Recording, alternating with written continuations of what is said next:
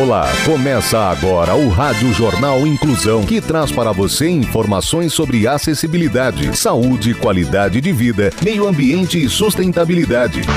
O objetivo é estimular a inclusão social e digital, divulgando matérias atualizadas sobre produtos e serviços que contribuem para a vida de pessoas com deficiência, mobilidade reduzida e da terceira idade. Jornal Inclusão. Olá, hoje é terça-feira, 6 de junho de 2023. Eu sou Fernando Negrão Duarte e este é o Rádio Jornal Inclusão. Hoje é o dia da triagem neonatal. Participam dessa edição os repórteres Tamiri Souza, Júlia Saori, Clara Toscano, Luiz Pio e Gabriele Lankmer. Vamos para os destaques de hoje. Jornal. Jornal. Inclusão Brasil. Prefeitura de Itu abre inscrições para concurso público. Em Brasília, Malala defende educação mais inclusiva. Saúde. SAMU Sorocaba terá motolâncias para atendimento de emergência. Detalhes com Tamiri Souza. O Serviço de Atendimento Móvel de Urgência, SAMU, de Sorocaba, contará com motocicletas para realizar os atendimentos médicos na cidade. Ao menos é o que diz o processo de contratação da Prefeitura de Sorocaba. Segundo o processo de compra, o valor total das duas motocicletas com baú, capacete e modificações visuais é de 90 mil reais. O contrato foi assinado em 18 de maio. O prazo para entrega das motocicletas é de 120 dias após a assinatura do instrumento. Segundo as diretrizes do Ministério da Saúde, o serviço existe por causa da necessidade de uma resposta operacional rápida, eficaz e segura por parte do SAMU e vai ao encontro de necessidades cada vez mais prementes no atendimento a situações de urgência e emergência. O condutor do veículo deverá ser condutor habilitado de acordo com normas do CONTRAN, com carteira nacional de habilitação, categoria A, curso obrigatório para capacitação de condutores de veículos de emergência, experiência em pilotagem no mínimo de um ano e curso de pilotagem defensiva. É indispensável também que o condutor da motocicleta tenha adicionalmente curso de suporte básico de vida de no mínimo 8 horas e aulas com conteúdo programático. Siga as orientações aceitas internacionalmente para reanimação cardiopulmonar. Educação. Em Brasília, Malala defende educação mais inclusiva. As informações com Júlia Saori. A vencedora do Prêmio Nobel da Paz, Malala Yousafzai, defendeu uma educação mais inclusiva em reunião com ministros brasileiros em Brasília. O ministro da Secretaria-Geral da Presidência da República, Márcio Macedo, ressaltou que Malala é um símbolo mundial da resistência e de defesa da educação e de luta contra o preconceito, de luta pela igualdade de gênero. Também presente no encontro, a ministra da Igualdade Racial, Aniele Franco, disse que o encontro é histórico e que a ativista é referência para os educadores brasileiros. É a segunda vez que a ativista pela educação paquistanesa visita o Brasil. Malala esteve em evento literário no Rio de Janeiro, onde falou sobre a importância de os homens estarem engajados na luta pela igualdade de gênero e enfatizou que as mulheres devem ser protagonistas nesta luta. Por ter se envolvido desde cedo na luta pelo direito na educação, Malala foi alvo de um ataque no grupo Talibã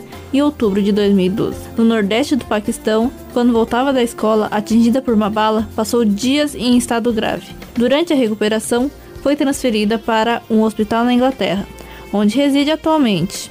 Ela, ao lado do pai, criou o Fundo Malala em 2013, voltado para promover a educação universal de meninas em todo o mundo. Em 2014, aos 17 anos, foi a pessoa mais jovem a receber o Prêmio Nobel da Paz. Em 2020, concluiu a graduação em Filosofia, Política e Economia na Universidade de Oxford. Comportamento. Exercícios de baixo impacto melhoram o sono e reduzem os sintomas da pessoa com asma. Detalhes com Clara Toscano. Pensando em melhorar a qualidade do sono de pacientes com asma, uma pesquisa desenvolvida na Faculdade de Medicina da USP estudou os efeitos de exercícios físicos de baixo impacto para pessoas nesta condição. Os resultados apontam para uma melhora na qualidade e eficiência do sono e na redução dos sintomas de asma nos participantes. O medo de se exercitar e ficar com falta de ar, o sobrepeso, a respiração oral, alergias e sintomas noturnos explicam por que pessoas asmáticas possuem tendência para problemas de sono.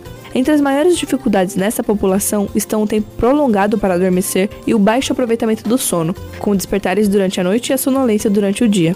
Levando em conta esses fatores, A pergunta que a pesquisa fez foi: será que algum aspecto da rotina mais leve e mais factível, como aumentar a atividade física, poderia melhorar a qualidade do sono? De Celso Carvalho, professor do Laboratório de Fisioterapia e Fisiologia do Exercício da Faculdade de Medicina da USP. Segundo o pesquisador, pessoas asmáticas evitam fazer exercícios físicos, pois feitos de forma inadequada desencadeiam o fechamento da via aérea e falta de ar. No entanto, a pesquisa publicada na European Respiratory Journal mostrou os benefícios de uma rotina de atividade física feita de forma adequada em pessoas asmáticas sem obstruir as vias aéreas. O estudo acompanhou por oito semanas dois grupos de pacientes asmáticos com graus moderados e grave. As tarefas propostas para o grupo que passou por intervenção eram exercícios físicos simples. Observamos que a qualidade de vida deles melhorou em relação, por exemplo, aos sintomas de ansiedade. Houve diminuição do tempo de latência desses pacientes, então eles conseguiram dormir mais rápido e melhorou a qualidade do sono deles, diz Natália Febrini, uma das autoras do estudo. Também houve diminuição de todos os sintomas da asma dos pacientes. Mercado de Trabalho. Prefeitura de Itu abre inscrições para concurso público. Saiba como se inscrever com o jornalista Luiz Rodrigues. A Prefeitura de Itu, São Paulo, está com inscrições abertas para um concurso público. Ao todo são mais de 200 vagas para mais de 90 cargos. Os salários vão de R$ 1.945 a R$ 16.510.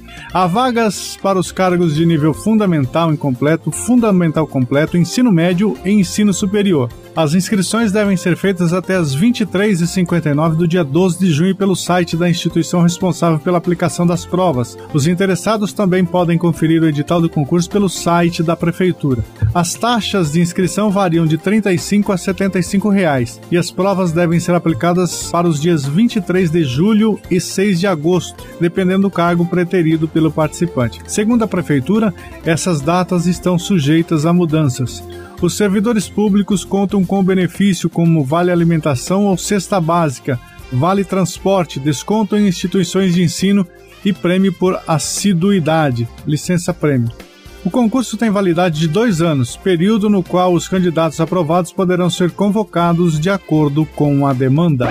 Inclusão. Palestra sobre inclusão e combate ao preconceito mobilizam servidores municipais. A repórter Gabriele Lankmer é quem tem os detalhes. A Prefeitura de Guarulhos promoveu as palestras Preconceitos e Discriminações Como Combater e Servidores com Deficiências Como Incluir de Verdade a funcionários de diversas pastas. A iniciativa da Secretaria de Gestão integra a Semana de Qualidade de Vida do Servidor prosseguiu com vários assuntos voltados ao bem-estar do servidor no trabalho e na vida, como educação financeira, aposentadoria, assédios moral e sexual, violência contra a mulher, alcoolismo, drogas e motivação.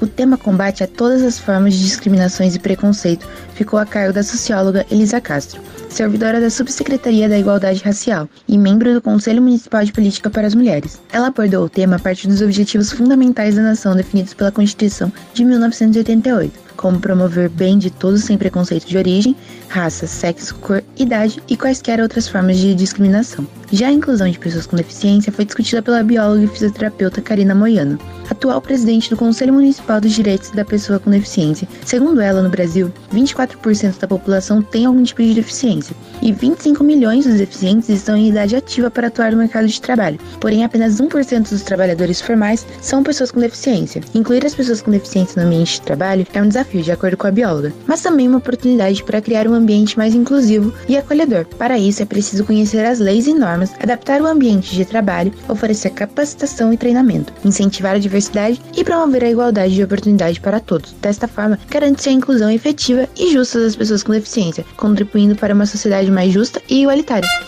Jornal Inclusão Brasil. O Rádio Jornal Inclusão de hoje termina aqui. Você também pode escutar o Rádio Jornal Inclusão em formato de podcast no Spotify. Se quiser entrar em contato com a gente, envie um e-mail para radioniso.br, repetindo radioniso.br ou pelo nosso WhatsApp, número 15 99724 3329, repetindo 15 99724 3329. Obrigado pela audiência e até o próximo programa. Termina aqui o Rádio Jornal Inclusão, um projeto de extensão universitária da Agência de Comunicação da Universidade de Sorocaba. Jornalista responsável e apresentação, professor Fernando Negrão Duarte. Reportagens, Agência de Comunicação da Universidade de Sorocaba. Gravado no Laboratório de Comunicação da Universidade de Sorocaba, com edição de Douglas Vale e coordenação técnica de Luiz Rodrigues. Até a próxima edição.